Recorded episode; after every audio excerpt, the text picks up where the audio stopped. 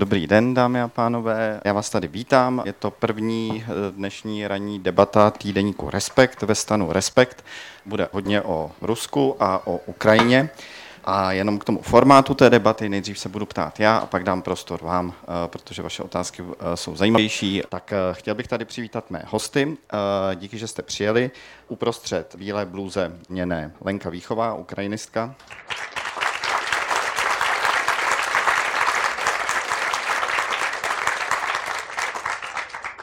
Pán v modrém Aleksandr Jeništa, eh, rusista.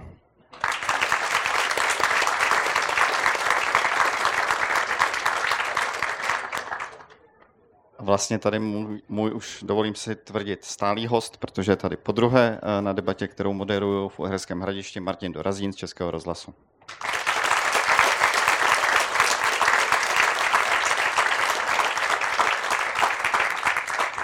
Tak eh, leitmotiv té debaty je, proč je současné Rusko, jaké je a proč si Ukrajina vybrala cestu svobody.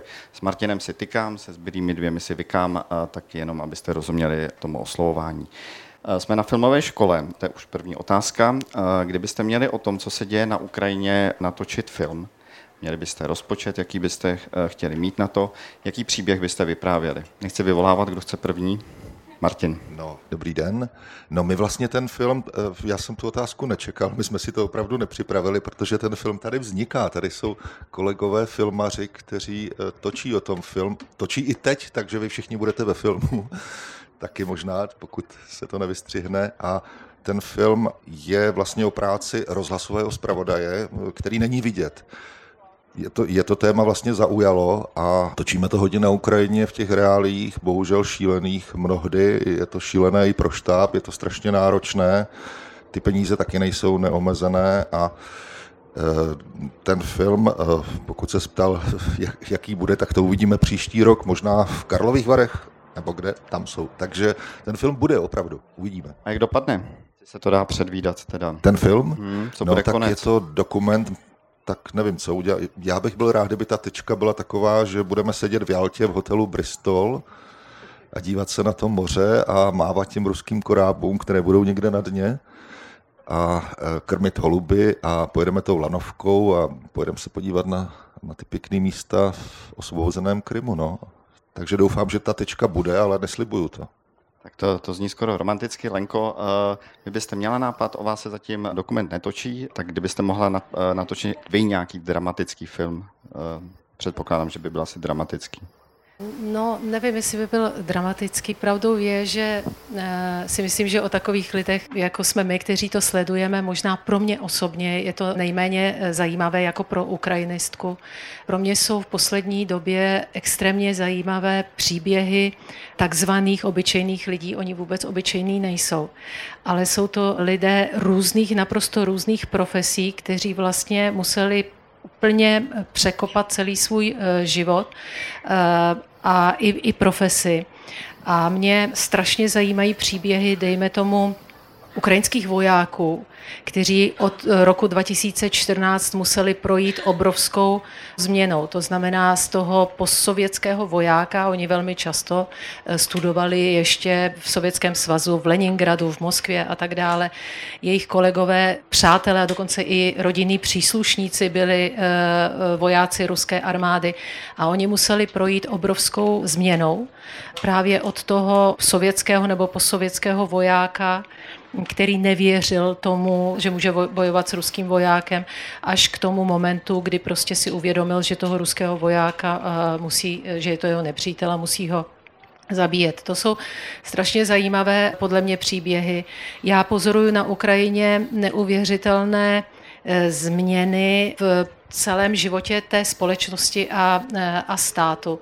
Třeba mě neuvěřitelně zajímají příběhy kaplanů ukrajinských protože i když kaplané samozřejmě v té ukrajinské historii mají své dějiny, ale většinou to třeba byly kaplané ještě ukrajinské povstalecké armády, nebo kaplané během první světové války, kdy, eh, kdy se starali teda o Ukrajince, o pravoslavné i řecké katolíky. Byli to kaplané v diaspoře, kteří se starali, dejme tomu, o ukrajinské vojáky ukrajinského původu v americké, britské armádě a tak dále. Ale tato válka vlastně způsobila to, že, že se z těch obyčejných kněží opět obyčejných v úvozovkách, stali kaplané, je to, je to už celá armáda, to jsou stovky lidí. Oni také prochází vlastně rotacema, protože dlouho na, na té frontě vydržet nemůžou. Co je zajímavé, poskytují vlastně, poskytují své služby mají podle zákona, podle svých pravidel nejenom právo, ale i povinnost poskytovat služby všem konfesím, anebo po případě jim zařídit vlastně těm vojákům kontakt s jejich eh, kaplanem. Jsou to muslimové, jsou to, jsou to vlastně eh, židé, jsou to pravoslavní, řečtí katolíci, katolíci, eh, protestanti. Protestanti, ano. Je to neuvěřitelná věc a dokonce onehdy jsem dělala rozhovor s jedním kaplanem, který byl u zrodu etosu, nové jednotky armády mořské, mořské pěchoty, která také vznikala a byla to první jednotka, která nemá postsovětský vůbec charakter ani historii. Jsou to lidé, kteří se stali dobrovolníky, lidé, se kterými jsem taky dělala rozhovor v Irpini, kteří odmítli uposlechnout rozkaz prostě generálního štábu a opustit to město ve chvíli, kdy už si ukrajinská armáda myslela, že to město neubrání a tak dále. Takže spíš by to byly asi medailonky těch neuvěřitelných lidí, kteří tu Ukrajinu drží, nebo jak Ukrajinci říkají, drží to nebe nad, eh, nad Ukrajinou, protože to, co my vidíme a co známe, Mm, tak eh, třeba v osobě Volodymyra Zelenského nebo v osobě Valerie Zalužného a tak dále. To je jenom vrchol té strašně obrovské tvrdé pyramidy, která to na sobě nese. Tak Sašo, já tu otázku trochu posunu. Vám eh, teď eh, film neumožním natočit, ale zeptám se vás, jaký příběh o válce vlastně dneska vypráví Kreml, to ruské vedení své společnosti? Mě mrzí, že jste mi to vzal. Já jsem vám chtěl říct, že bych točil film, povídkový film o ukrajinských ženách. Tak jste si to vzal zase zpátky. A teď můžete zkusit říct, jaký příběh vypráví Kreml. Pak se k těm ženám klidně vrátíme ještě. Já jsem moc rád, dobrý den, dobré ráno ještě jednou.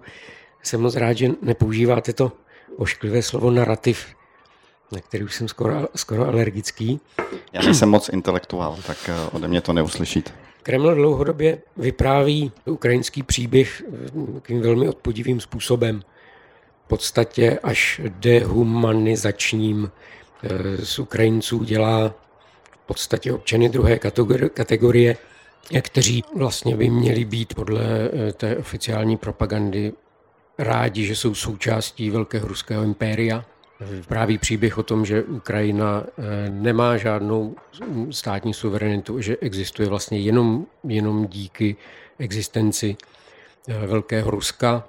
Objevují se vlastně všechny ty historické konsekvence a, a ta terminologie, která se už i v carském imperiálním Rusku používala, eh, označení Ukrajiny jako Maloruska, nebo něčeho, co je na okraji, to je to mný výklad eh, názvu státu Ukrajina, který ovšem slovo Ukrajina eh, vzniklo nebo pochází z doby eh, Polsko-Litevské unie, kdy tedy to byl ten okraj toho státu, nikoliv velkého carského impéria. Čili ten, ten obrázek, který a příběh, který Moskva předestírá, je vlastně denunciační a upírá právo na existenci. V tomto smyslu Ukrajině. V tomto smyslu je vlastně velmi paradoxní, že Rusko na druhou stranu velmi často se odvolává na, na chartu Organizace spojených národů, ve které se mluví o právu národů na sebeurčení a zase tenhle ten bod velmi rádo Rusko zmiňuje v momentech, když obhajuje vlastně separatistické eh, tendence těch ruských menšin v jiných státech, než je, než je ruské impérium a přes tyhle ty svoje menšiny a tyhle separatistické nálady, které tam zase propaganda ruská velmi ráda eh, vzbuzuje, tak potom obhajuje svoje chování na území cizích států jako obhajitelné, protože hájí svoje lidi takzvaně. Je to situace velmi podobná, eh, jak se chovalo hitlerovské Německo, v době Třetí říše. Československo toho může být eh, velkým dokladem, máme s tím velkou zkušenost. Já bych teď ocitoval takového jednoho z nestorů ruské sociologie Lova Gudkova, který je z Levada Center a on poskytl jednomu ruskému YouTubeovému kanálu teď rozhovor a když tam mluvil o vztahu ruského obyvatelstva k válce, k válce na Ukrajině, k té ruské agresi, tak řekl, že 40% lidí ruské populace pokládá válku za zbytečnou zároveň trvají na tom, že v téhle zbytečné válce musí Moskva zvítězit. Jak tomu rozumět? Tomuhle tomu rozporu. Rozpor pouze na první pohled, ale je v tom nezlomná ruská logika. Impérium prostě musí vždycky zvítězit. To, se, to, je, to je prostě základní věc, přes kterou, jak se ošklivě říká, nejde vlak. Všechno ostatní se tomu musí podřídit. To je příběh z druhé světové války, kdy ruský národ, ruský lid ze sebe vydal úplně všechno a tak toto musí zůstat a tak to musí být navždy. Lenko a Martinem, eh, jak se dívají dneska Ukrajinci, eh, ti běžní Ukrajinci na válku? Eh, mění se nějak postoje od toho minulého února nebo dokonce od toho roku 2014? Martine, možná začnu tebou. Ty s nimi často mluvíš na frontě. No, nejenom na frontě, všude po celé Ukrajině. A ten postoj se hodně změnil, zmenšila se ta šedá zóna, která byla samozřejmě částečně pro Ruska, nějak pasivně prostě si mysleli, že mají blíž k Rusku a nebyli to nějací, že by podporovali separatisty v Donbasu, ale tak nějak si to tak vnitřně přehodnotili a počet těch lidí vlastně se snížil, protože i moji kamarádi, kteří spíš tíhli k tomu východu třeba, ne, že by přímo chtěli do Ruska, ale tak nějak jako jim to bylo bližší, tak se z nich stali Ukrajinci v tom plném slova smyslu, že si uvědomili, ono když ti někdo bombarduje města, ohrožuje tvoje děti, tak eh, tebe, všechny známé přátele, tak eh, tam jim to vlastně došlo, kým jsou. Oni trošku byli na vážkách vlastně, ty smíšené rodiny, mluví se tam rusky, mluví se tam ukrajinsky, dohromady s Uržikem, tou smíšeninou a oni neměli tu identitu, kterou už dneska má spousta, spousta z nich a proto i ta podpora vlastně neklesá, jak ukazují průzkumy. Každý ten ruský brutální útok, teďka jsme si prohlíželi před chvílí útok na eh, Krivoj Roh, Krivý Rych z noci, na obytné, na obytné domy. Budova takže to ty lidi samozřejmě stmeluje a posiluje v nich eh, pocit toho, že jsou součástí té ukrajinské nějaké identity.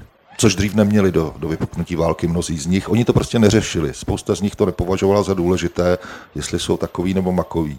Co byste řekla vy, Lenko? No určitě my pozorujeme teda pos, posledních těch 30 let až vlastně na, na takové fyzické úrovni, to znamená, můžeme se dívat na to, jak ta mapa uh, pro ukrajinské části nebo té identity ukrajinské se rozšiřuje po celé uh, Ukrajině.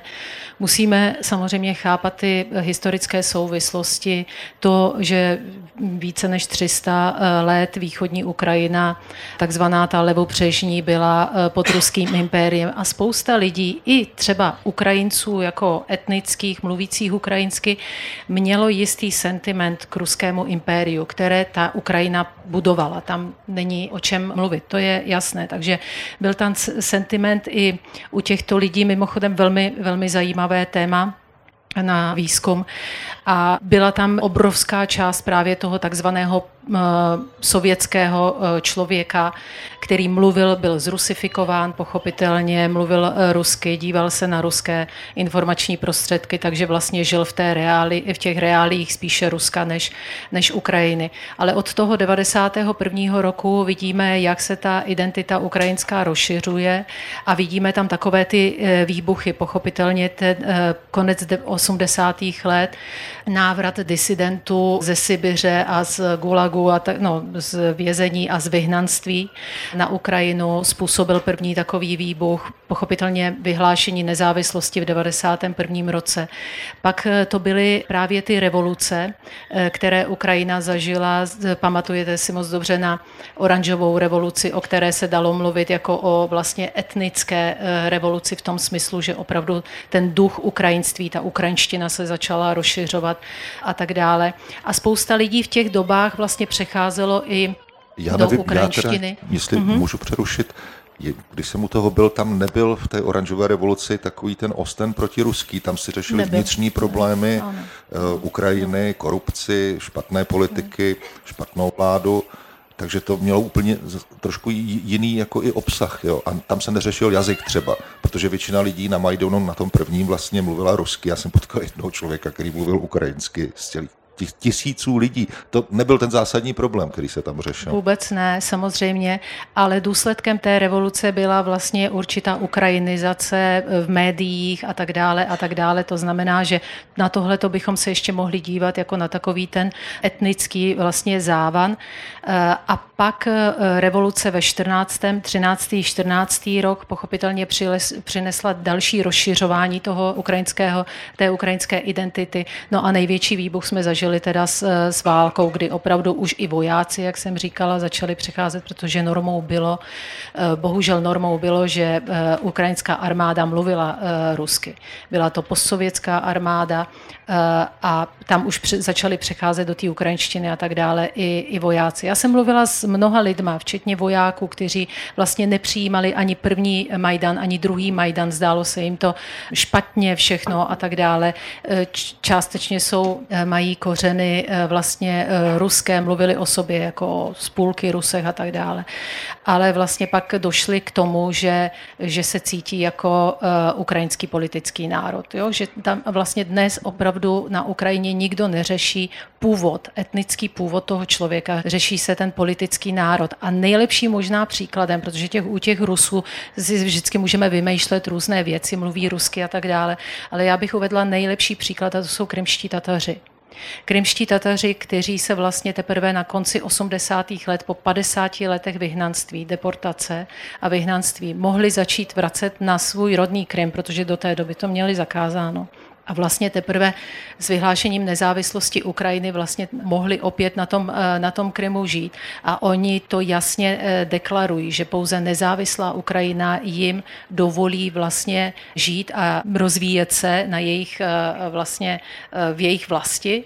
A, a jasně mluví o tom, že, že se cítí být politickými Ukrajinci, to znamená součástí politického národa. A jak jsme, a jak jsme už mluvili o, těch, o té podpoře, dneska je podpora vstupu Ukrajiny do Evropské unie a do NATO úplně neuvěřitelná, obrovská. Ona samozřejmě s časem může trochu klesat, ale je to na úrovni 90 Pochopitelně musíme také brát v úvahu to, že miliony východních Ukrajinců jsou buď v Rusku nebo v Evropě.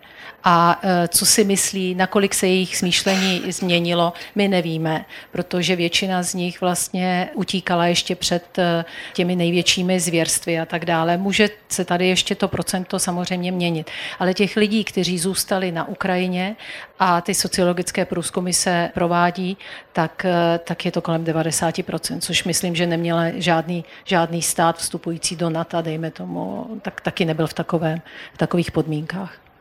Sašo, byste chtěl reagovat? Jenom drobnou poznámku, dovolím si být trošku pozitivní.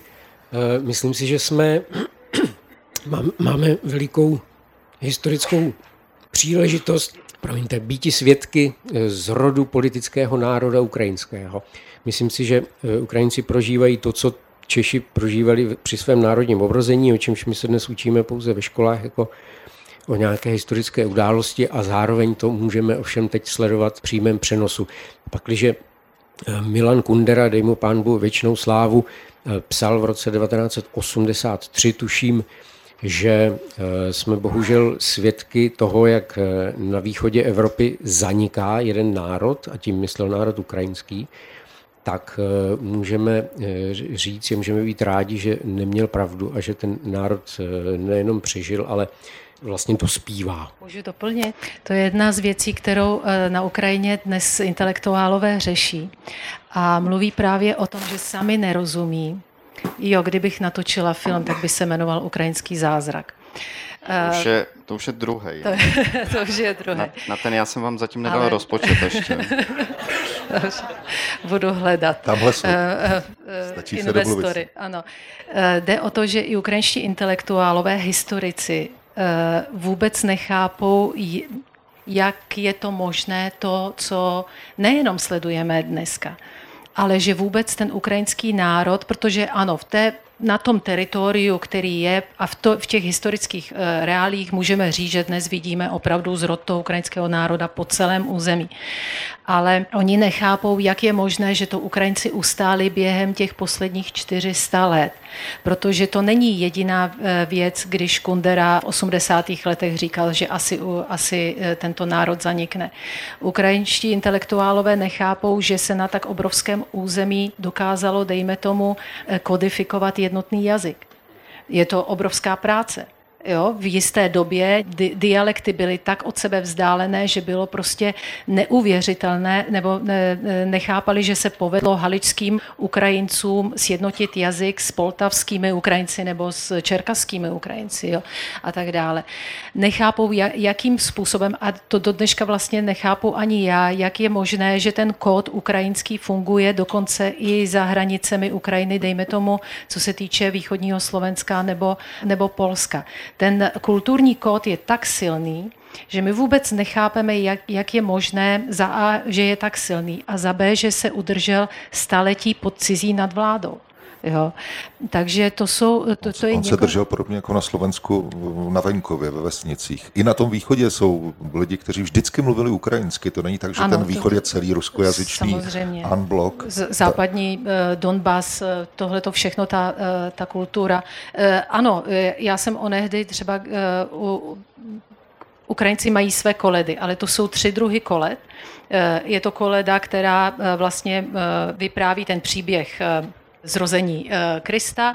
Pak jsou to koledy, které se zpívají pouze před Novým rokem a pak po Novém roce. Ty koledy jsou plné švestek, včel a tak dále. Ty lidé jsou strašně vázaný na tu půdu. Takže i ty eh, debaty o tom, že můžeme se zbavit nějaké části území a tak dále no, pro Ukrajinu ani v tomto smyslu jako eh, nejsou možné, protože ten národ je neuvěřitelným způsobem jako přivázán k té své půdě, patrně jako, jako každý. Ale ne, a, eh, a udržel si to teda i v diaspoře, protože ukrajinská diaspora byla funkční, plně funkční se školama a tak dále desítky let. Jo. Takže je to pár zázraků, o kterých my nikdy nevíme, jakým způsobem se mohly stát a jak je možné, že to vlastně ty Ukrajinci ustáli. Já možná bych to doplnil takovým konkrétním příkladem z toho východu, který mě zajímá, zajímal vždycky víc než ten západ, kde to je takové jasnější v podstatě, nebo Poltavská oblast taková, tak, kde to bylo takové opravdu ukrajinské. Třeba tatínek mluví se svým synem rusky, protože oni všichni doma mluví rusky, ale maminka už mluví jenom ukrajinsky, aby ty děti měly i ten jazyk od malička. Oni ho vlastně neměli a oni se ho musí všichni učit a mluví s chybama, ale snaží se. Jo. Je tam obrovská snaha, aby ty děti už byly vychované jinak. Ano, a tady už jenom... Vy se mi hezky teč, doplňujete. Ano. Te, tečku eh, vlastně je velmi důležité mluvit o tom, že to není ruskojazyčné obyvatelstvo Ukrajiny, ale zrusifikované obyvatelstvo Ukrajiny. A tady už potom vidíme, že jsou to jiné příběhy.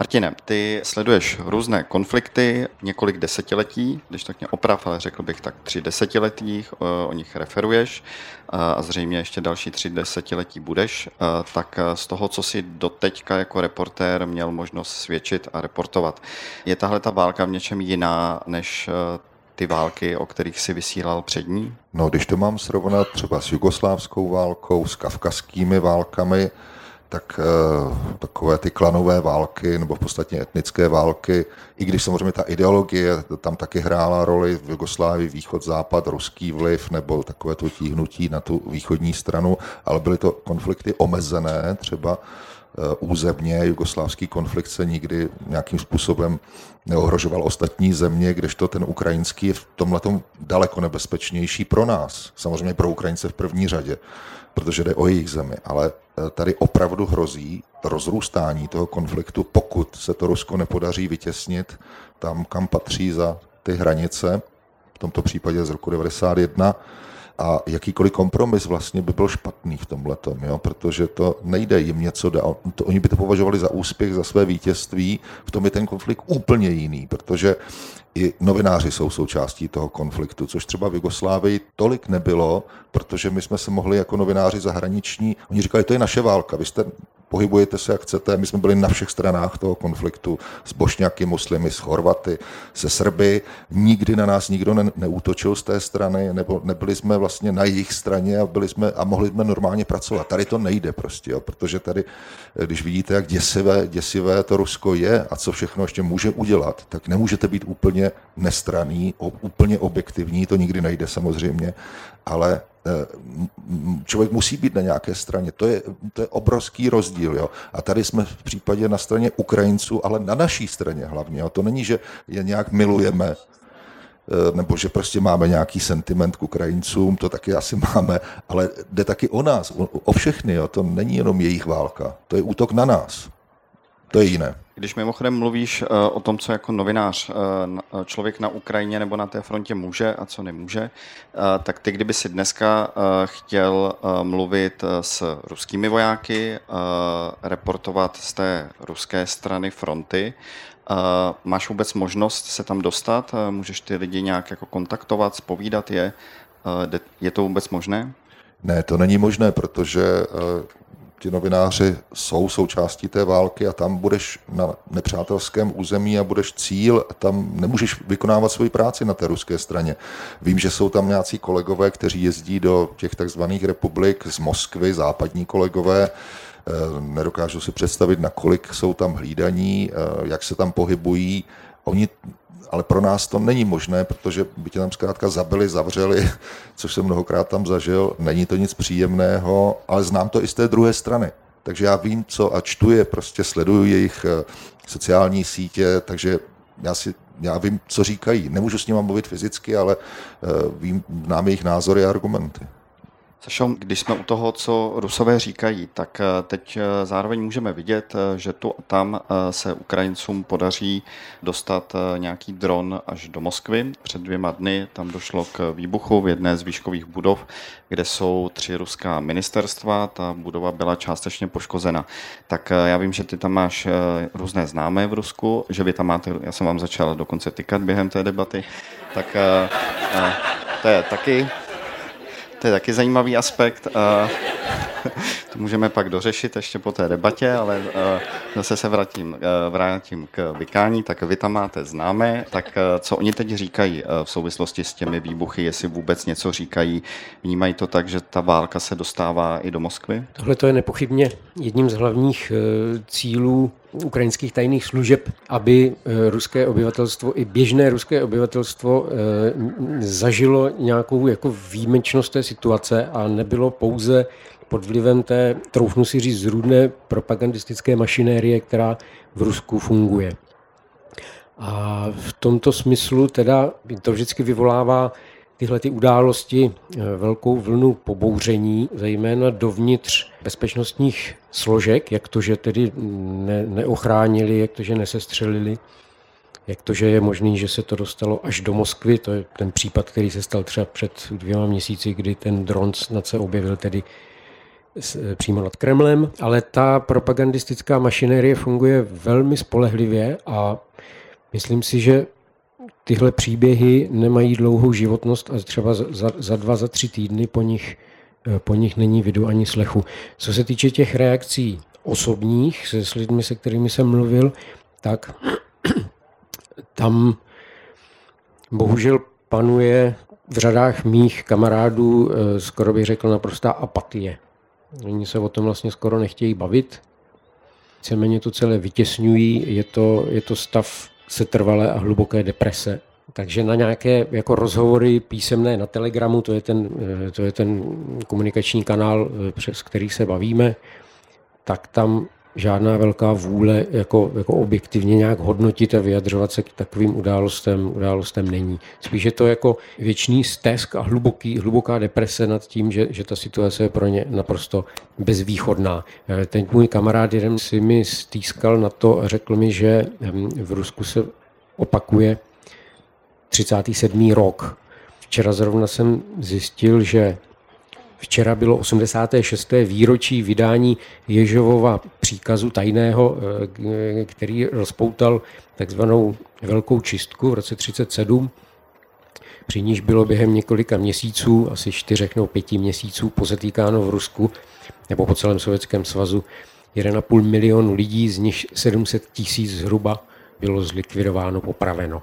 Tohleto věčné hledání vnitřního nepřítele, pakliže není nepřítel, skutečný nepřítel vnější, to je zase jedna z velikých hlubokých ruských tradic eh, řešení svých vlastních vnitřních problémů. To je, jestliže ta moc to neumí řešit standardním způsobem, tak to řeší přes vyhledávání nepřátel, jejich označování, pojmenovávání a následně bohužel i likvidaci. Tohle je situace, která mm, v řadách mých přátel několika, nemůžu samozřejmě mluvit za, za celé Rusko, jsou to opravdu jako jednotky lidí, ale je to mm, tenhle stav a tenhle pocit, který je, který je tam velmi intenzivně přítomen. Já mám k tomu jenom takovou technickou poznámku. My nevíme, jestli to byly ukrajinské drony. Co se týká toho Kremlu co se týká i toho nedávného útoku na Moskva City vlastně, jo. to vůbec nemusely být ukrajinské drony. Je to tak, eh, jako důkazy žádné nejsou v tuhle chvíli. Já bych navázal na sociologa Gutkova ještě, Lenko, a chtěl bych se vás zeptat. Eh, také říkal v tom zmiňovaném rozhovoru, že většinová ruská mentalita se vyznačuje morálním otupěním a když to nějak jako dovysvětloval, tak když to parafrázuju, tak tvrdí, že jde o výsledek násilí páchaného na mnoha generacích, které skutečně vede k tomu, že lidé jsou z eh, to odpovídat pouze za svou rodinu, za velmi úzký okruh lidí a vůči všemu ostatnímu jsou naladění mimořádně nedůvěřivě až nepřátelsky. Násilí byli eh, opakovaně vystavováni i Ukrajinci. Eh, proč u nich nedochází k morálnímu otupění, tak jak o tom Budkov mluví v souvislosti s Rusy? Tam je asi více faktorů na to působí. Za A obrovsky na to působí ta historická zkušenost, protože Ukrajinci znají samozprávu, znají spolky a fungují vlastně v nich, ať v podzemních, tak, eh, tak prostě v, pokud to situace eh, dovolila, tak v normálních vlastně celou svoji existenci. To má obrovský vliv právě na to chování lidí, protože Ukrajinci pochopitelně ve svých stereotypech si říkají, že Ukrajinec je tam takové, takové přísloví, že jako můj dům je z kraje, mě nic nezajímá, ale já jsem přesvědčená o tom, že oni o sobě ten negativní stereotyp říkají právě z toho důvodu, že je to věc, která se jako vlastně považuje za tu nejhorší. Když tě nezajímá společná věc, tak vlastně je to opovržení hodné. Ukrajinci vytvářeli vždycky neuvěřitelné buňky a a propojovali je a my dneska vidíme, ale to jsme viděli i během těch revolucí a především eh, během revoluce důstojnosti, jak oni pracují jako mravenci a vytváří sítě. Já vám řeknu jenom jeden příklad. Eh, kdo si, jeden z mých známých mě požádal, abychom koupili nějaký spacák pro nějakého vojáka. Já jsem nevěděla, pro koho to je, kdo to požádal a tak dále. Nakonec jsme se až vtipem dozvěděli, že to šlo přes 8 lidí. Nebylo to pro generála záloží. ne, ne. Eh, šlo to přes 8 lidí, z nich každý znal jenom jednoho dalšího člověka. Jo? A, a tyhle ty sítě oni vytváří na všech, na všech úrovních. A ten rozdíl mezi Rusy a Ukrajinci je právě v tom, že, a to vlastně zmiňují sociologové ruští, že desítky let se tam potíraly právě různá hnutí, dokonce i hnutí na eh, ochranu zvířat a tak dále, protože každé to hnutí znamená nějakou politickou aktivitu. I když chráníte bobry, tak je to, je to určitý prostě, vy máte blízko k tomu pak chránit i lidská práva, když už chráníte teda uh, ta zvířecí a, a tak dále. Což na Ukrajině a mimochodem těch posledních 30 let vůbec nebylo. To znamená, ta svoboda tam uh, byla. Já jenom připomenu, o Ukrajincích se vedla obrovská debata po válce, po druhé světové válce v polské eh, emigraci, v takzvané kultuře polské v Maison Lafitte, která byla u Paříže. A oni vlastně říkali, že Ukrajincům bude stačit pár let nezávislosti, aby se stali vlastně tvrdým ohříškem pro, eh, pro Rusko. Což se vlastně pak ukázalo, protože těch 30 let nezávislosti opravdu z hlediska historie pár let nezávislosti a přesto všechno, že to byl eh, postsovětský stát a postsocialistický a tak dále, tak se, tak se to chování Ukrajinců naprosto liší od eh, Rusu. A ještě co mi připadá, ale to je jenom moje, protože já tu ruskou společnost tak neznám a nestuduju do, do hloubky. Kolega by to mohl možná vysvětlit více. Oni rusové mají taky ten problém, že nemají na, národní identitu vlastně. Eh, já tam z těch u inteligence ruské a elity postrádám národní identitu. Vlastně to, co se nám zdá jako nelogické, je důsledkem toho, že, že ti lidé mají identitu pouze imperiální. Já neznám ruského vlastně intelektuála nebo elitu, který by nějakým způsobem i malým propagoval ruskou eh, třeba folklor to, co vidíme na Ukrajincích, jak furt chodí ve vyšívaných eh, košilích a tak dále, jo, my vlastně neznáme. Já jsem přesvědčená, že většina Rusů nebo těch, kteří o sobě mluví jako, že jsou ruskie, že znají ruskou tradici, opravdovou ruský folklor a tak dále. Všechno, co oni znají a k čemu jsou vázaný, je imperiální identita proto nedokážou vlastně vůbec pochopit, eh, eh, pochopit tu základní věc, že Ukrajina, že Ukrajinci mohou být jiní, nemusí chtít být už součástí impéria a oni to nedokážou pochopit ani u, u Gruzínů, že jo? ani u, u nikoho jiného. Tady by se ještě dalo říct Ukrajinci, že, že jsou slované, podobný jazyk a tak dále. U těch Gruzínů se to říct nedá. Přesto všechno vlastně oni, se, oni cítí, že to je jejich a nedokážou si představit svoji existenci bez Gruzie a bez Ukrajiny. Martin rychle zareaguje a Sašo, vlastně jestli problém chtěl... i v češtině s tím, jak je označovat, protože když říkáme rusové, tak těch Rusů je tam v podstatě málo, to není žádný velký národ, kdyby se to mělo etnicky čistě podle nějaké DNA. Eh, já to uvedu jenom na tom příkladu mých známých. Já jsem to nikdy neskoumal, etnický původ mých kamarádů v Moskvě, v Petrohradě, v jiných městech, eh, protože jsme to neřešili nějak. A teď jsem zjistil vlastně zpětně, že většina mých kamarádů jsou Židi, Ukrajinci, eh, po Balti a znám snad jenom jednoho člověka, který je opravdu Rus etnicky, jo, ze všech těch já stovek tisíců lidí, co člověk poznal tak různě při těch cestách. Jsou tam národnostní menšiny sibirské, je tam Kavkaz. A kde jsou ti Rusové vlastně? Oni s tím sami mají problém. A čeština nemá to slovo Rosiáně vlastně. Oni teď vytváří politický národ, předtím to byly Rusky. To bylo jasný, tak jako prusky. Ale ten politický národ jsou Rosiáni, tam patří všichni a čeština na to nemá vlastně, my to nějak nepřekládáme, pořád říkáme, že to jsou Rusové, přičemž oni nejsou Rusové, mnozí z nich, většina z nich. Tak Sašo, uh... Dovysvětlil byste to? No, pro, problém je podle mě v tom, že současné Rusko, vlastně taky paradox, že se nazývá Ruskou federací, Eh, přestože to vlastně vůbec žádné eh, rysy skutečné federace, to je z nějakých jednotek samozprávných, které mají nějakou svoji identitu zase, ať už politickou, nebo nacionální, nebo jazykovou, vlastně, vlastně nemá. Jsou to jako, jako formální nějaká, nějaká uskupení, která o sobě ale vůbec nerozhodují.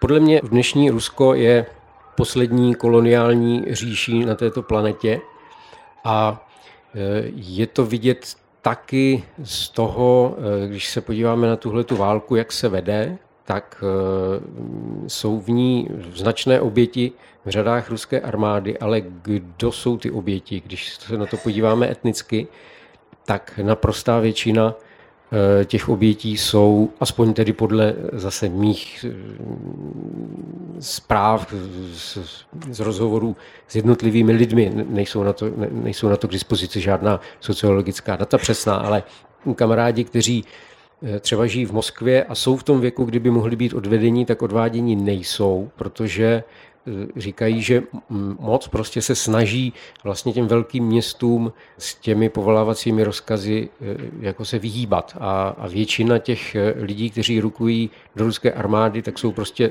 já používám to slovo z kolonií, že jsou někde z Burjacka, z Jakutie, z nějakého Krasnodaru a prostě z, z dálných, z dálných částí Ruska. Martine, já jsem měl možnost eh, opakovaně jezdit na Ukrajinu a sleduju práci samozřejmě mých eh, kolegů a kolegyň. A vlastně musím říct, že když jako se dívám eh, na to, co z Ukrajiny píšeš a vysíláš ty, A teď vlastně nevím, eh, když jsem přemýšlel nad tím, jak to přesně sformulovat, tak to budu říkat asi teď kostrbatě, ale většinou na mě jakoby z tvý práce eh, jako působí, že ty lidi máš hodně rád a nějaký, nějakým způsobem jako vyprávíš o těch lidech a je vidět, že, že máš prostě rád. A to je něco, eh, co z těch reportáží si já většinou jakoby odnáším, vedle samozřejmě informací, nějaký jako osobní tvůj otisk v tom.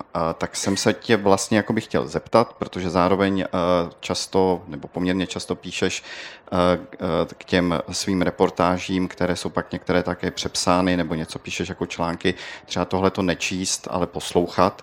Tak co nám vlastně... To má prozaický důvod, on, chceš... oni to přepisují a udělají tam spoustu chyb a já se pak za to stydím, protože jsem podepsaný, ale kamarádka, Jasně. moderátorka Lenka Novotná pomáhá ve svém vlastním volnu jim opravovat opravuje ty chyby, takže kdybyste to četli a našli tam hrubky, tak to nejsou moje, já fakt, jako, někdy jo, samozřejmě, ale většinou ne, ne, tak proto tam píšu nečíst, poslouchat, jo, Aha, protože já jsem nevěděl, já jsem myslel, že to má... pichu, když říkal, teď tam nemá, teď tam máte tvrdý i místo mě. To je tak jako... Eh, já jsem v naší redakci známý jako člověk, který dělá hrubek nejvíc a nevidí vůbec žádné jiné, tak eh, já bych to tam určitě nenašel, ale chtěl jsem se tě zeptat, jak nám chceš eh, a co nám chceš s těmi svými reportážemi o Ukrajině říkat.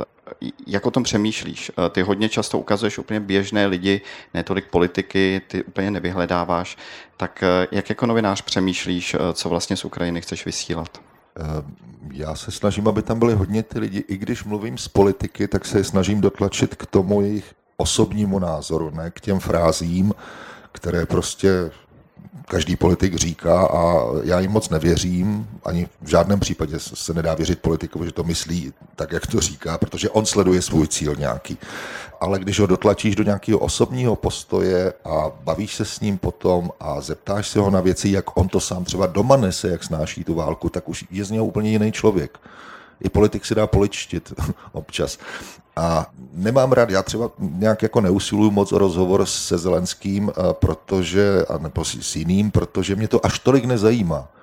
Já vím, že to je asi nějaká prestižní věc, ale ten člověk mi neřekne nic nového, nic, co bych asi už nevěděl a dělat to jenom pro forma, nebo aby prostě jako to, to měl člověk někde zapsaný, že udělá rozhovor. Já jsem dělal se spoustou prezidentů rozhovory a vím, že to je eh, jako nemám z toho dobrý pocit. Jo.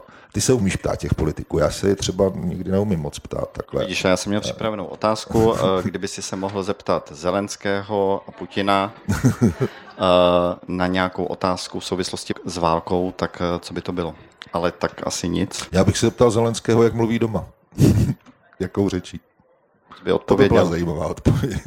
A co bys typoval? Myslíš, Já že myslím, rusky? že oba prezidenti mluví doma rusky totiž protože pro ně je to rychlejší v tom kontaktu. Ale možná teď už přecházejí na ukrajinštinu, ale to pan jo, Porošenko a, teda... už dělají chyby v ruštině. Už dělají chyby v ruštině, tak a to, to je pozitivní signál. Ale k tomu, k těm lidem v tom Rusku, eh, abychom je úplně neodsuzovali, tak já tam mám taky spoustu kamarádů pořád, kteří zůstali normální, kteří jak jsou různé etnicity, teď, teď až to zjišťuju, jo. E, jsou lidi, kteří se zajímají o folklor v těch oblastech. To zase není pravda, že se o to nezajímají úplně. Jo. Nenosí vyšivánky, že jo, třeba, o ten ukrajinský folklor. Ale, eh, ne, ne, o svůj vlastní folklor, ten regionální třeba, je úplně, jsou úplně jiní obyvatelé Vologotské oblasti, to je 500 kilometrů od Moskvy na severo východ, než jsou Moskvani, než jsou obyvatele Petěrburgu, než jsou lidi v Soči. Jsou opravdičtější, upřímnější a jsou tam takový opravdu fajn lidi tam člověk najde, kteří nejsou poznamenaní tím režimem, nevěří tomu samozřejmě, ale bohužel ten režim byl tak zákeřný, že průběhu těch 20 let Putina vlastně poutahoval, uzavřel všechny ty možnosti, jak oni se můžou vyjádřit, sjednotit, spojit, že jo? tak proto on bojuje proti těm sociálním sítím a je to trestné vlastně, protože oni se tím způsobem organizovali i žili takto, i když nevycházeli do ulic třeba, tak si tam prostě sdělovali tyhle názory a to jim taky bere a penalizuje to vlastně to kriminální činnost. Spousta lidí je kvůli tomu ve vězení, jenom že si něco mysleli. Jo ale bohužel nemají, moc možností, jo? tak jako když se ukrajinská strana ptá v těch komentářích třeba, proč ho nesvrhnou, to prostě tak si uvědomte, v jaké oni jsou situaci. Ale můžou si za to sami do značné míry samozřejmě. Jenom k tomu dodám to, že co se moc eh, nezdůrazňuje a neví, eh, to je struktura těch silových struktur, tedy ruských. Na jedné straně je teda armáda, ale potom je ještě početně skoro jeden a půlkrát tolik je ta vnitřní armáda. Jo. To jsou prostě statisíce, statisíce policajtů, ozbrojených lidí, kteří celý ten režim drží, drží v chodu.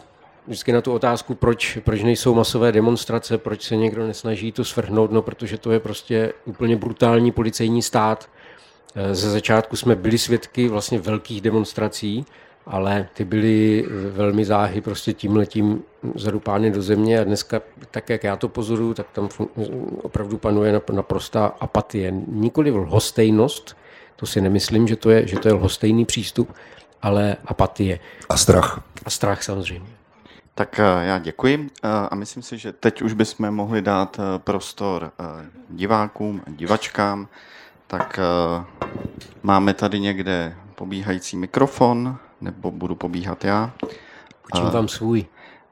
Mě by zajímalo, jakou byste dal odpověď člověku, který tedy podlehl nějakým dezinformacím a je prostě zastáncem toho, že mír může existovat jenom, když nebudeme dodávat zbraně. Jestli už máte, nechci říct naučenou frázi, ale nějakou jednoduchou vstřícnou větu, kterou byste dokázal tohle to trošku rozbít. A to je na Martina Dorazína? Na všechny, na všechny poměrně častý dotaz, tak já říkám, no ono to nestojí moc peněz, na Ukrajině jezdí vlaky, jezdí na rozdíl od českých drah přesně, tak ať si ten člověk tam zajede, já mu klidně to tam ukážu, všechno někam ho vezmu a e, ať, ať si promluví s těma lidma. To je, abych se ještě vrátil k té vlastně otázce, proč já dělám spíš s těma lidma víc než s politikama nebo s nějakým, nebo s nějaký politology třeba, analýzy, protože tam se člověk nej toho nejvíc dozví, jo? protože to jsou upřímné věci, protože ty lidi potkávám mnohokrát, znám je už některé, eh, točím to takovou časozběrnou metodou často, protože mě zajímá, eh, jestli mi ty lidi nelhali předtím, nebo jestli si něco nenavymýšleli. A to se pozná a potom je to i v tom vysílání, je to autentické.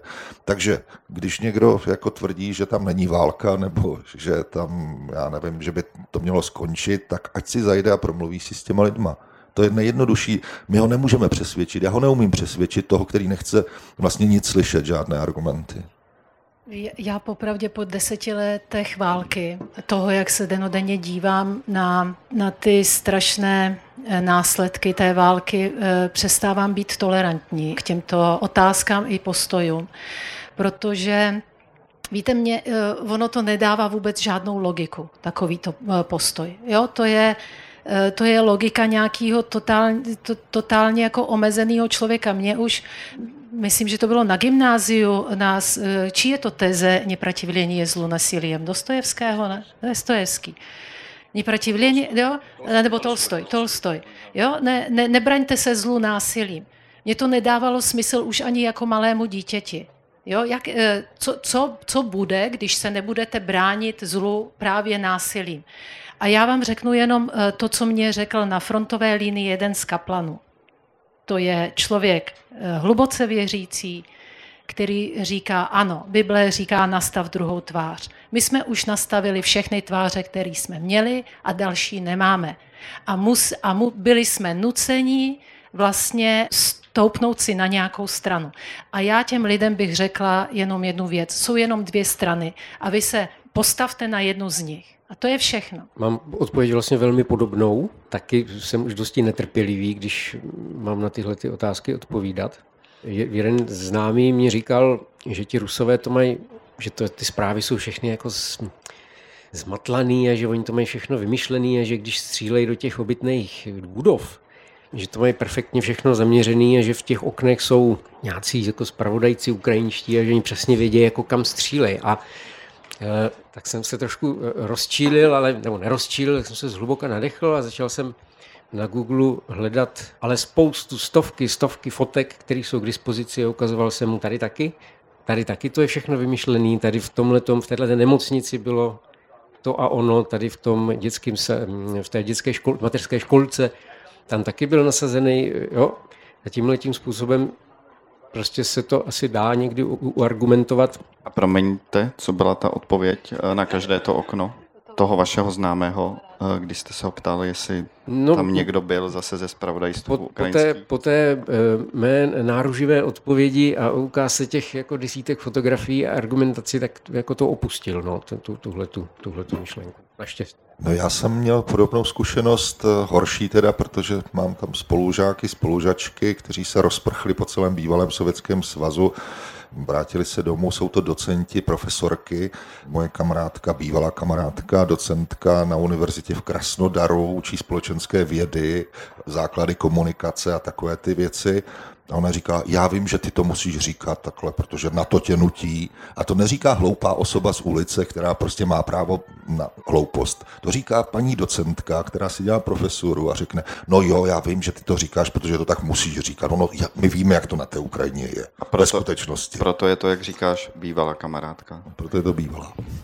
No, těchto těch, těch případů historik jsou jako spousty. Eh, že ty s těmi Ukrajinci, se kterými se stýkám, kteří u nás částečně bydlí, eh, tak od nich znám historky o tom, že to třeba z Charkova, to je taky vlastně hraniční město, a příběhy o tom, že ještě, do, ještě před dvěma lety jezdili na druhou stranu prostě na ryby, stýkali se s nějakými rodinama a tak.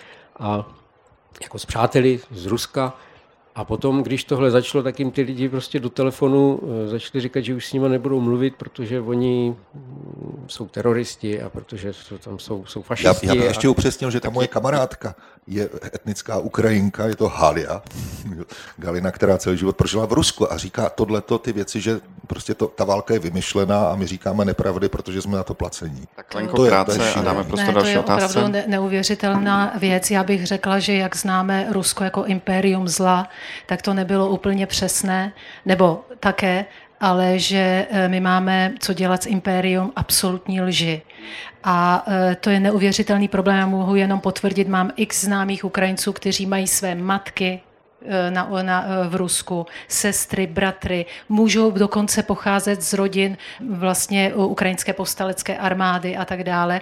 A ti, eh, ti lidé, Ukrajinci etničtí, kteří žijou v Rusku, tak spousta z nich, určitě ne většina, ale spousta z nich opravdu přijímá tu ruskou propagandu a, a vlastně se těší na to, až ruská armáda vyžene z Ukrajiny fašisty. Tak eh, děkuji. Eh, prosím o další dotaz. Děkuji moc. Eh, to, co jste říkali, že v Rusku inteligentní lidé a lidi třeba z univerzit říkají tady toto, co jste teďka říkali, tak nejenom v Rusku, ale ti, co jsou u nás dlouhodobě žijí u nás, tak ten narrativ to jako mají úplně stejný. Jo? A oni žijou, žijí ve svobodném světě a mají možnost vlastně sledovat i ty zprávy z druhé strany a přesto pořád si myslí, že vlastně e, si to vymýšlíme, což je neuvěřitelné. A jsou to často inteligentní lidi. Ale já jsem se chtěl zeptat na něco jiného. Mě tam zaujalo, jak jste říkali, že, že vlastně spousta těch Ukrajinců nemělo vůbec žádnou nenávist eh, vůči, eh, vůči Rusům, dokonce se často cítili víc Rusové než, než Ukrajinci, jestli se to tak dá říct, nebo možná to asi není úplně špa, eh, dobře řečené, ale No ale dalo by se vlastně říct, že tou válkou to Rusko o tu Ukrajinu jako by definitivně přišlo, že jo? jo kdyby... No to je dobře, ne? No jasně, ne, ale to je samozřejmě dobře, jo, ale kdyby se vlastně tohle celé nestalo, tak možná ta Ukrajina by byla vlastně vůči tomu Rusku možná mnohem víc jako přístupnější.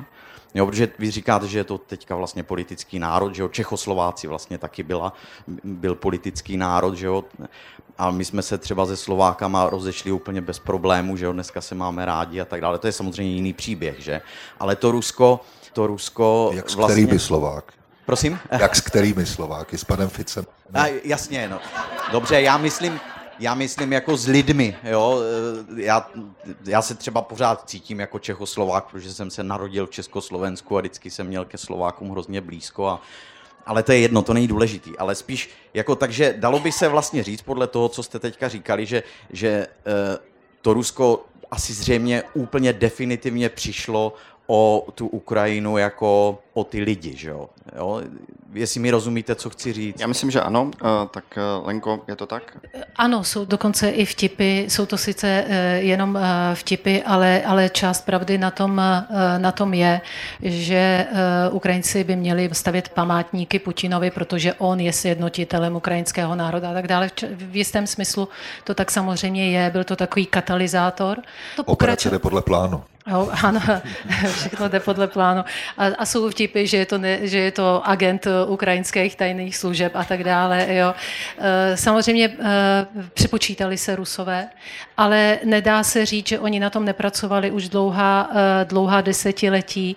V podstatě my pozorujeme, můžeme pozorovat už od 90. let, od toho vyhlášení nezávislosti Ukrajiny, které bylo velmi problematické. Podobné události, ke kterým došlo v roce 2014 na Krymu, k těm docházelo na Krymu už v eh, půlce 90. let. To znamená, Rusko se neustále snažilo tu Ukrajinu vrátit zpátky do svého impéria a zabránit ji eh, vlastně posun, tu westernizaci, posun k Evropě a k eh, západu, ale ono to bylo neudržitelné. Rusové teda teď budu k ním velmi komplementární, se snažili dlouhou dobu to udělat software způsobem. Když to nevyšlo, tak spustili tu hard uh, hardware. Hard, hardware, ano. Bohužel, bohužel tam je, už jsme na začátku o tom mluvili, o tom uh, ruském šovinismu, který je v té společnosti bez ohledu na to, jestli je to etnický Rus nebo ne. Uh, oni mají nadřazenost, přezíravost, ty spousty vulgárních vtipů na témat etnik, které žijí v Rusku, Ukrajinců, samozřejmě Kavkazanů, Čukčů, Uzbeků, všeho možného, jak oni si z nich dělají takovou hnusnou legraci. To taky o něčem vypovídá. Jo? Není to jenom vůči jedné skupině, je to vůči vlastně všem, kteří jsou jim jakoby podřízení. Ten humor jako svědčí o spoustě věcí, ten zlý humor. Teda. Tak eh, dáma v první řadě měla otázku. Dobrý den, já jsem se chtěla zeptat asi zejména tady pana Martina. Eh, vy jste svědkem těch šílených událostí, které se tam dějou. Jestli ten institut vyšetřování válečných zločinů je, je prostě věc, která je strašně důležitá, vy jste jako přímým svědkem tam na místě, jestli taky třeba na tomhle tématu nějak pracujete nebo někdo vás oslovil, abyste přispěl svým svědectvím eh, k vyšetřování válečných zločinů, nebo jestli jste případně na to připraven, že byste byl svědkem. Tam působí v rámci Team for Ukraine vlastně taková podskupina, která se tím zabývá. Petr Pojman, který teďka je pracovně v Arménii, v Karabachu, tak eh, už si vyškolil své další lidi, kteří přímo to dokumentují, mají eh, síť spolupracovníků, eh, mají metodiku, tak aby to bylo opravdu nespochybnitelné a oni to, já jsem o nich točil reportáž, můžou využít jakékoliv i mé zdroje vlastně, ale je důležité, že to je systematický proces. To mapují si to Ukrajinci, ale na to někdo může říct, no tak oni si to přizpůsobili, ty důkazy a takhle. Proto je důležité, aby tam byli mezinárodní odborníci na válečné zločiny, aby ty důkazy byly opravdu nespochybnitelné. A oni mají hroznou práci, protože oni vlastně musí být na místě příletu jako první, dřív než tam dorazí záchranka, policie kolikrát, aby, to, aby ty stopy zajistili oni protože Ukrajinci, jak eh, mají pořád potřebu něco uklízet, tak eh, do půl hodiny ta jáma, ta, ten kráter je zametený a, rostou tam kytky. A to už potom se blbě dokumentuje. Že jo? Takže oni mají v tomhle strašně těžkou práci. Ale děje se to, pokračuje to a určitě to bude součástí té mezinárodní žaloby potom. A asi dovolím si doplnit, eh, byť to moderátor dělat nemá, protože není o doplňování, tak, eh, tak asi jedna... Moderátor může dělat, co chce. Uh, no, já vím, ale tohle většinou bývá nej, to nejotravnější na moderátorovi.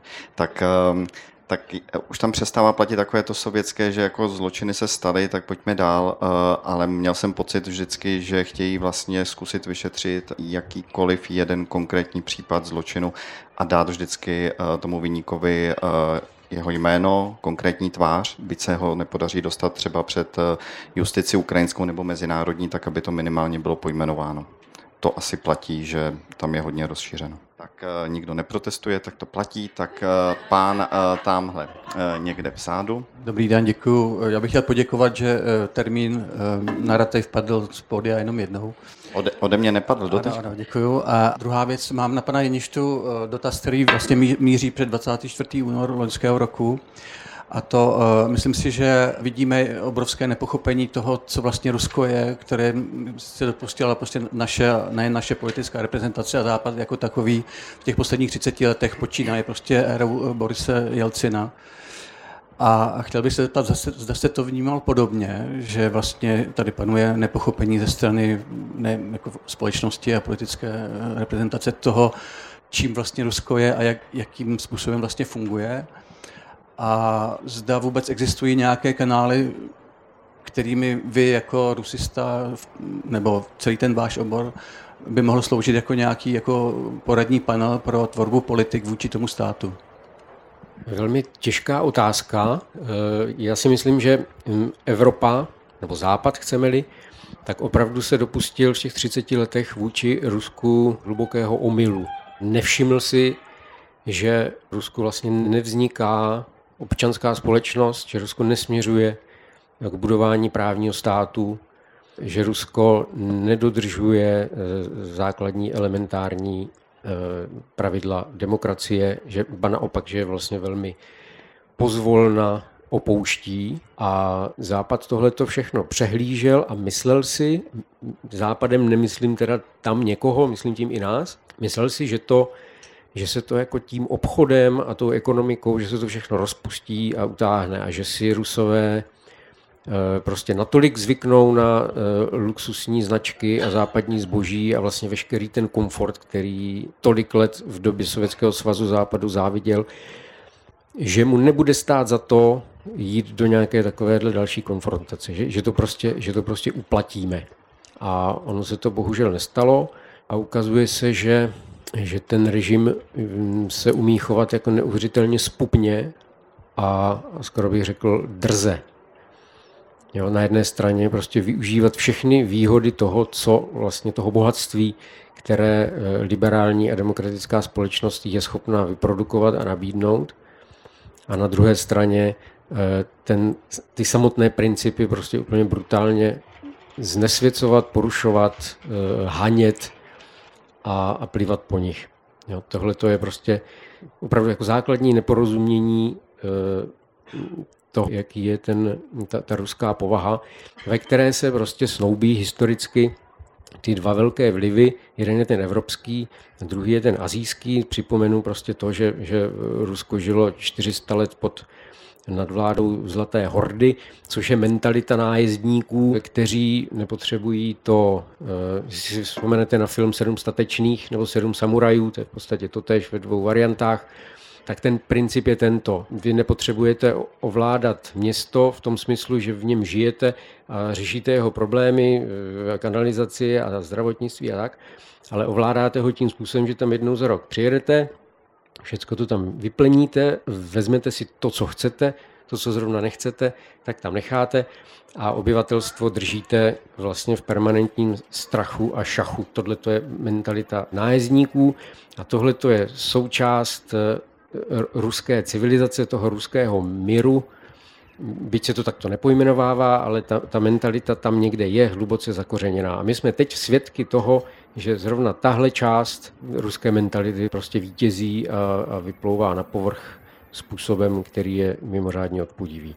Hm, pokud jde o budoucnost, já mám vlastně vidím jedinou naději, jak e, s Ruskem komunikovat, aniž, a, a, aniž by to bylo e, nějak zásadně konfliktní, a to je skrz umění. Myslím si, že umění, umění je mm, mocné médium, eh, které otvírá dveře, které mm, jež jsou mnohdy, mnohdy neotevřitelné. A myslím si, že přes literaturu, přes hudbu a přes divadlo, přes film se může časem podařit zase navázat, navázat nějakou komunikaci. Nemyslím si, že by to bylo možné jako nějakými politickými jednáními se jakože usmířit. To si myslím, že je opravdu eh, otázka několika desetiletí a po tu dobu si myslím, že Rusko bude vyloučeno vyloučeno z našeho civilizačního okruhu v podstatě. Tak můžete promýšlet ty své filmy. Martine, ty jsi chtěl na to zareagovat, nebo ne? Já jsem chtěl na tu pasáž o tom nájezdnickém chování, vlastně to společnost, která nevytváří žádné hodnoty na těch dobitých územích, je to jenom čistě z toho vojenského hlediska. Bohužel pořád platí, že jediným spojencem Ruska je armáda a flotila a musíme na všechny akce ruských politiků, jakýchkoliv v podstatě nahlížet tak, jak to vidí vlastně oni. Pro, ně, pro Rusko je vojenský zájem na prvním místě, všechno ostatní je podřadné.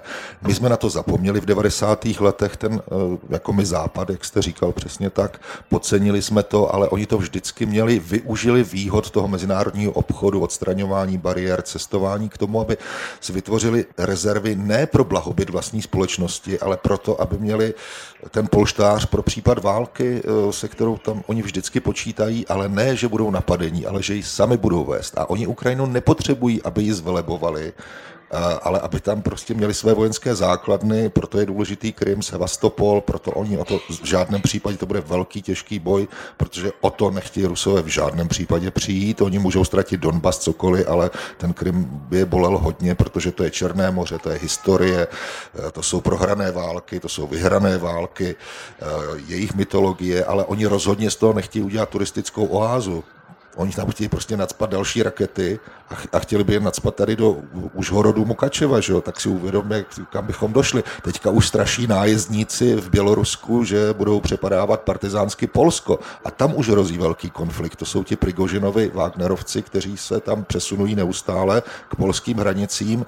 Zatím hrozí verbálně víceméně, nebo tou fyzickou přítomností, ale jak vidíme, tak eh, jsou schopní čehokoliv v podstatě. A I co je proti jejich vlastním zájmům, proti jejich existenciálním zájmům, sebezničení.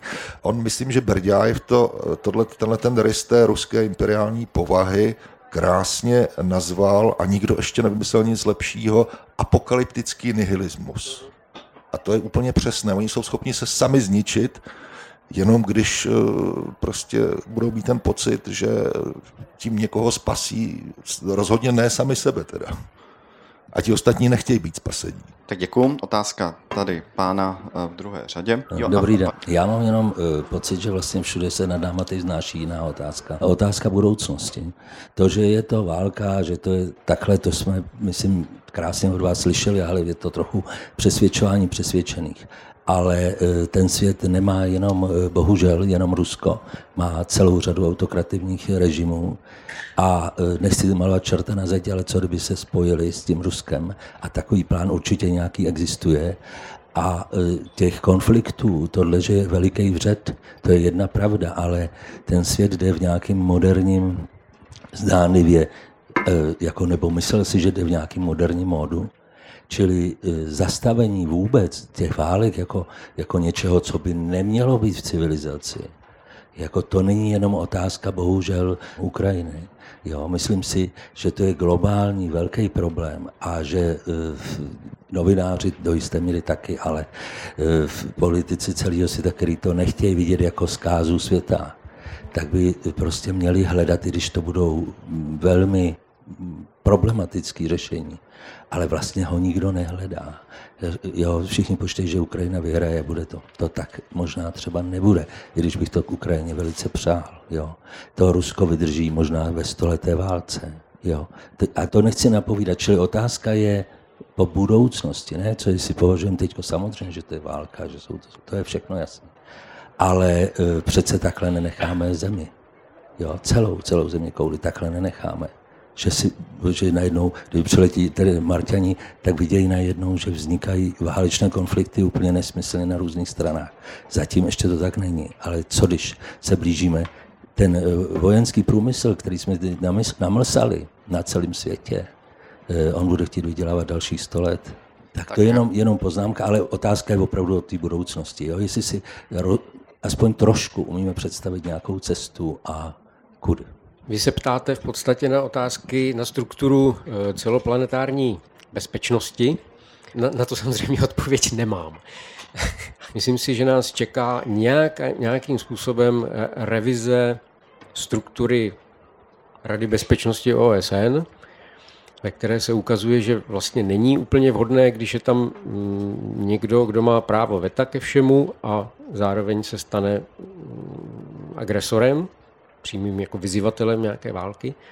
A v podstatě na to není odpověď. Takže si myslím, že se dá očekávat v nejbližších letech nějaká eh, revize tohoto systému a určitě si také nemyslím, že s tím nikdo nic nedělá a že, že to je, že pohled na planetu je jenom, že Ukrajina vyhraje a bude všechno, všechno v pořádku. Myslím si, že tohle je krize, která, která eh, způsobuje jako mnoha a složitá diplomatická vyjednávání mezi spoustou eh, zemí o tom, jakým způsobem na té planetě prostě společně eh, existovat. Já, ať bych si opravdu hodně přála, aby válka skončila na Ukrajině, samozřejmě na celém světě, to by bylo pěkné, ale myslím si, že trochu eh, špatně mluvit o budoucnosti a míru. Já to pozoruji i na Ukrajině, jo? že spousta komentátorů říká, my to všechno vybudujeme zase, my vyhrajeme, tak dále, bude mír.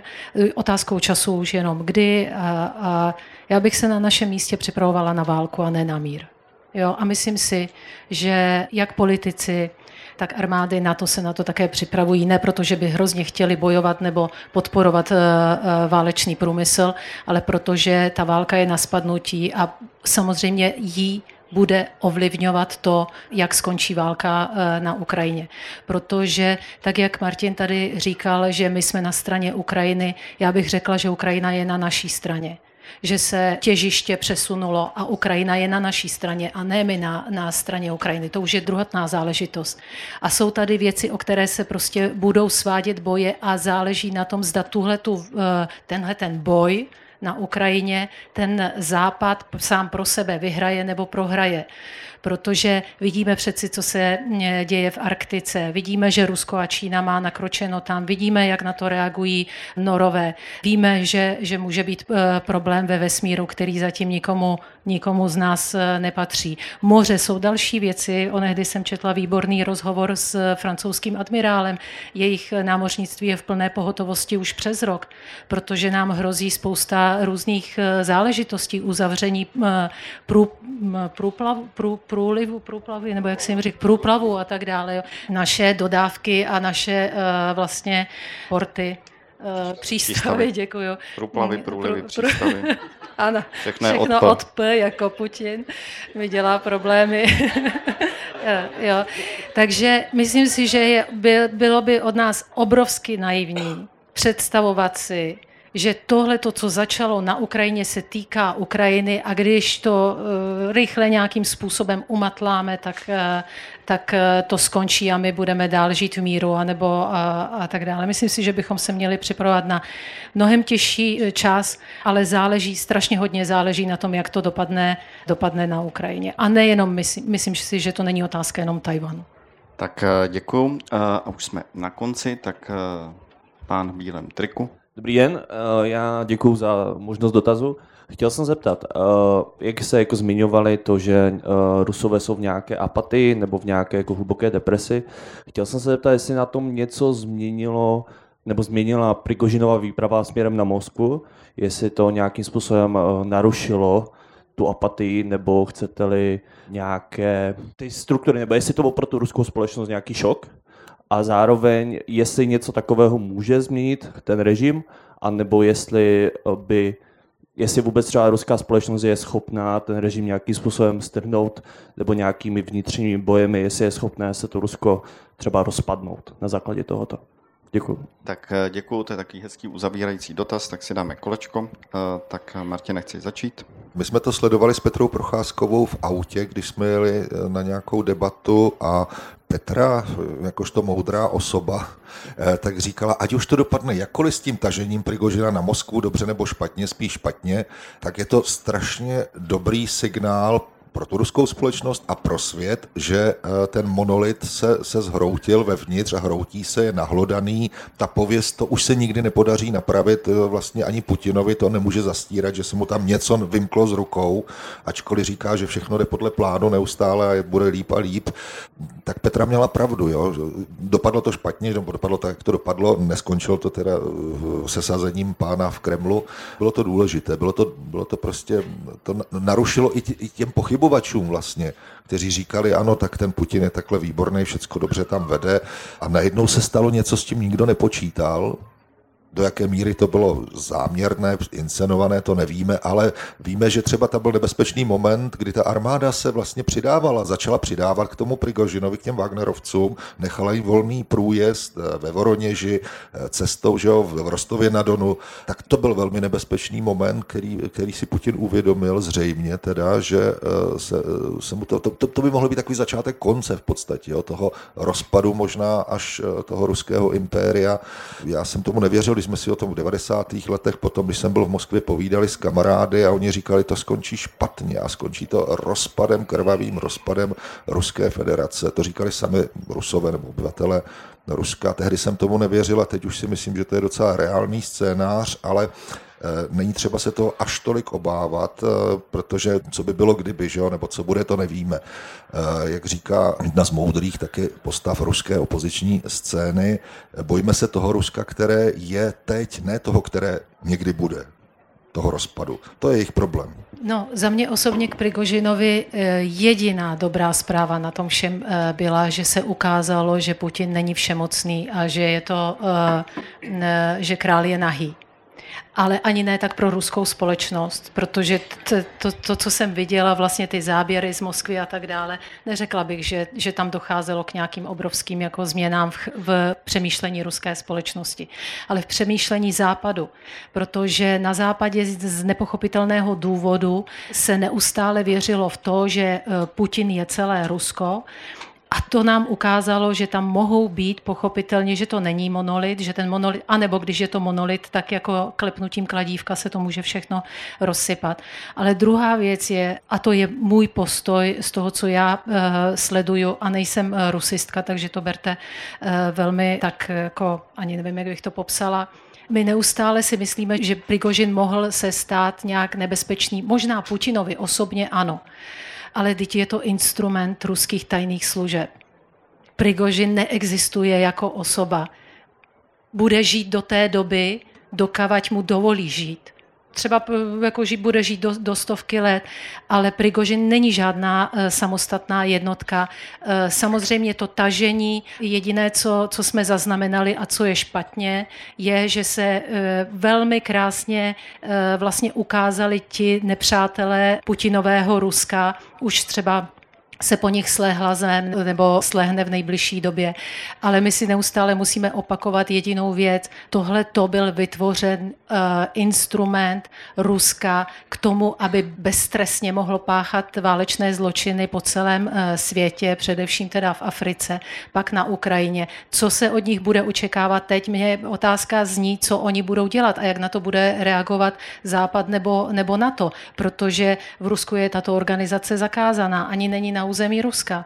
Bělorusko má prezidenta, kterého nikdo neuznává a tak dále. To je opět to bude pouze instrument a ne proti Rusku jako takovému, ale proti eh, vlastně západnímu eh, světu. A to, že se jednou Rusko sesype, jsem přesvědčená, protože už jenom z toho důvodu, že vlastně nenabízí nikomu nějakou života schopnou a životodárnou myšlenku.